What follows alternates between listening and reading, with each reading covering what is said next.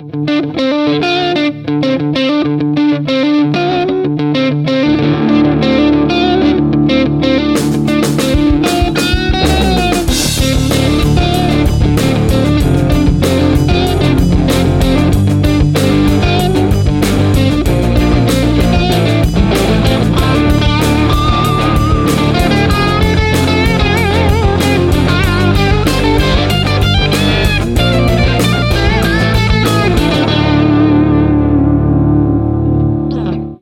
welcome to a Monday episode of Use Your Words podcast.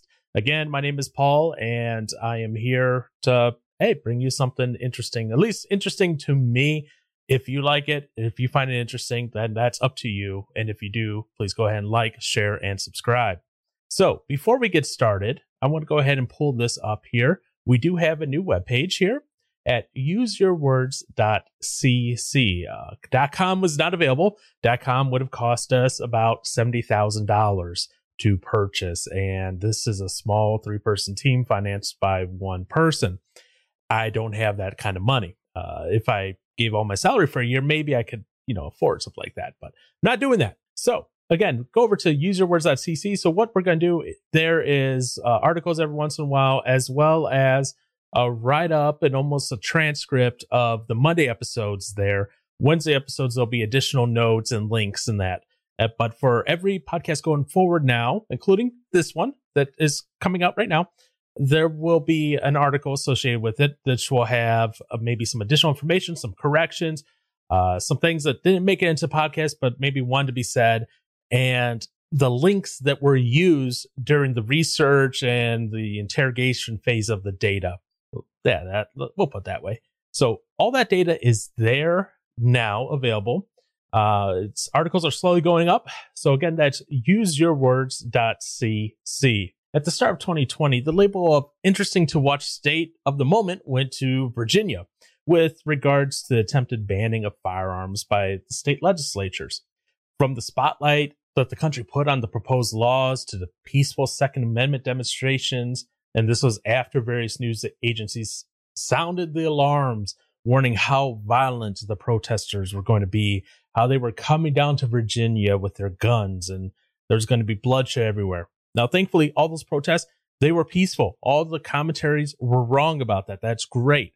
There was also the local communities passing resolutions to be Second Amendment sanctuaries. West Virginia playing with the possibility of allowing communities from Virginia to secede from Virginia and join them.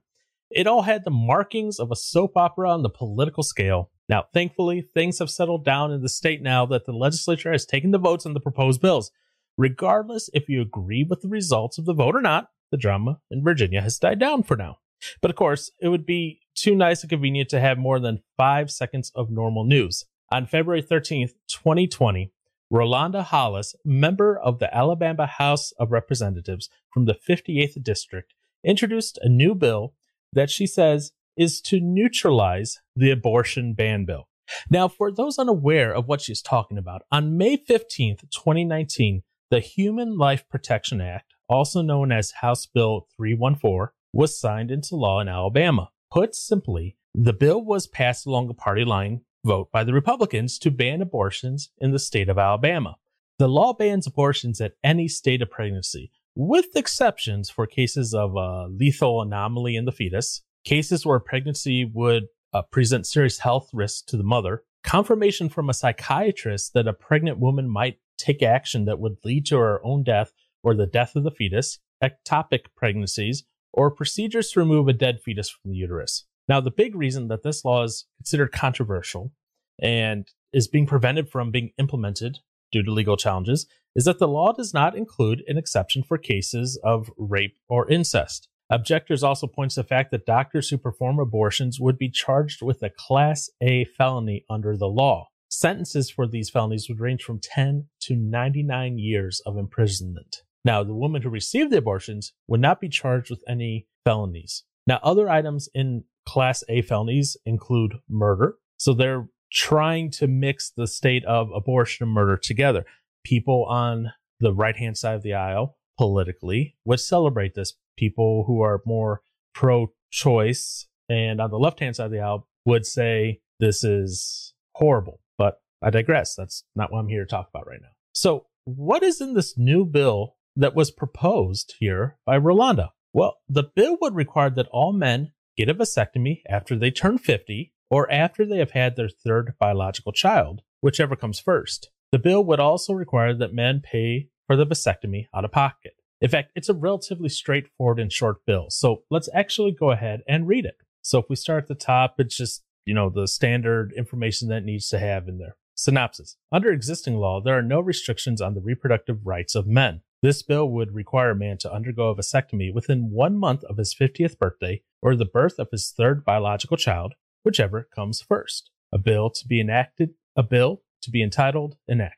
Relating to family planning, to require man to undergo a vasectomy within one month of his 50th birthday or the birth of his third biological child, whichever comes first, be it enacted by the legislature of Alabama. Section 1.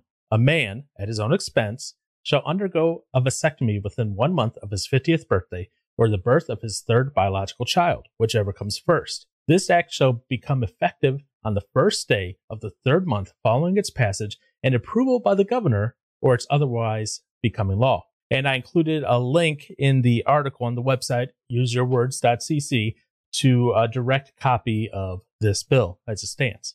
Now let's get the obvious out of the way. This bill is pretty much dead on arrival in the Alabama House of Representatives, especially right now that it is Republican controlled.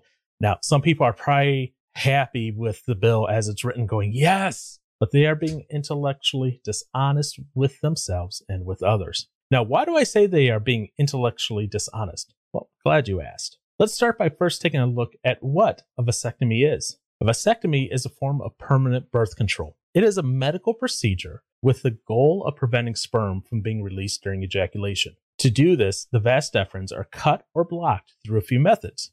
Now, according to healthline.com, which is on the screen, and as you can see, is given a nice green checkmark by NewsGuard, vasectomies are theoretically reversible. Although reversal doesn't always work, and vasectomies should only be considered if you don't want to have more children due to A, the cost of reversing a vasectomy, as well as the chance of the reversal not working. That being said, all literature points to the fact that a vasectomy is effective. There's no denying that. It is an effective birth control method.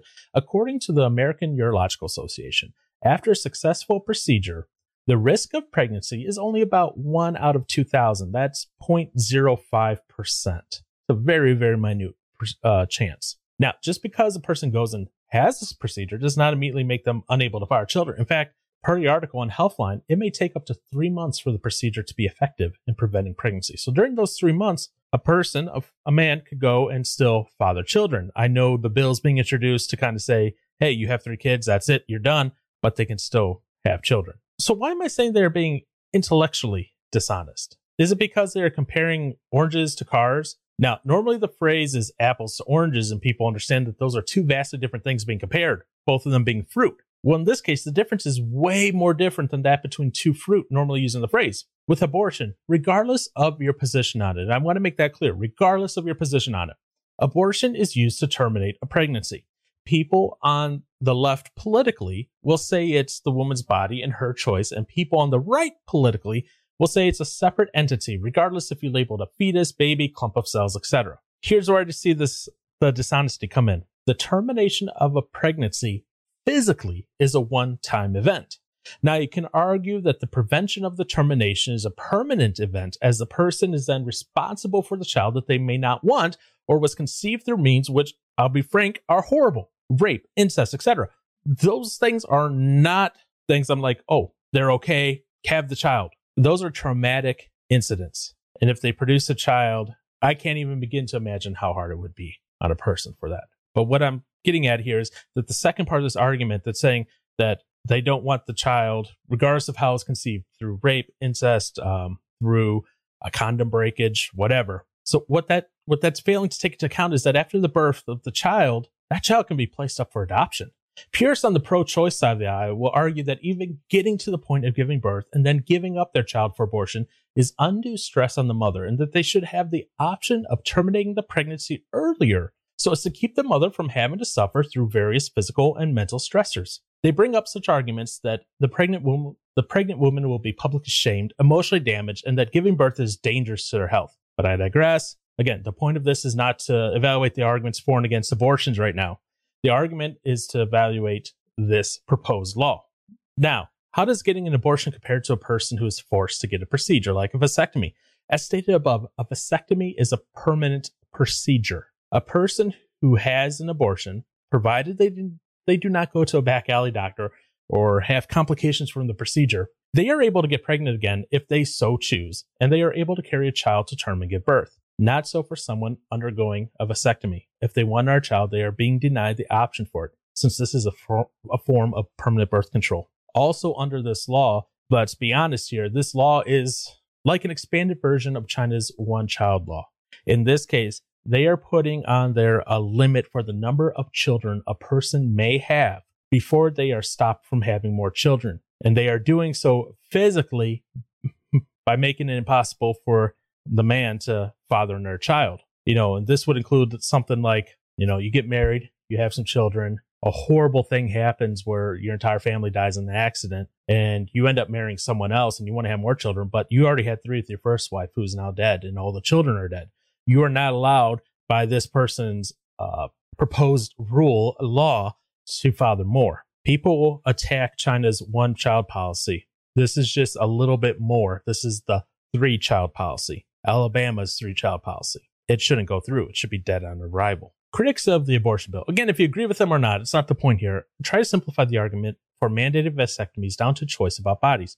For example, Evan Rachel Wood last year thought she had a bulletproof argument for mandatory vasectomies, stating that because it's your body and we don't get to make that choice for you. What she's trying to get at is the argument that people are prevented from having an abortion because it would be aborting the other body, the child, the clump of cells, the fetus, whatever you want to call it, you know, that is used in the various terminologies. She's trying to say it's the same argument and it's the same thing. Whether you agree with that or not, that's up to you, but it's not as bulletproof as she would like to think. Now, I did quote her tweet. I would link directly to the tweet, but she has since protected her Twitter feed, so I couldn't. So I linked to an article instead, which quoted her tweet. So if you want to read it, go ahead, feel free. Now, what Evans fails to consider is that the difference of procedures put them on two different levels, especially since vasectomies potentially may not be reversible. Now, if the legislation had introduced a law to forcefully mandate that tubal ligations were mandated after so many children, pregnancies, etc.,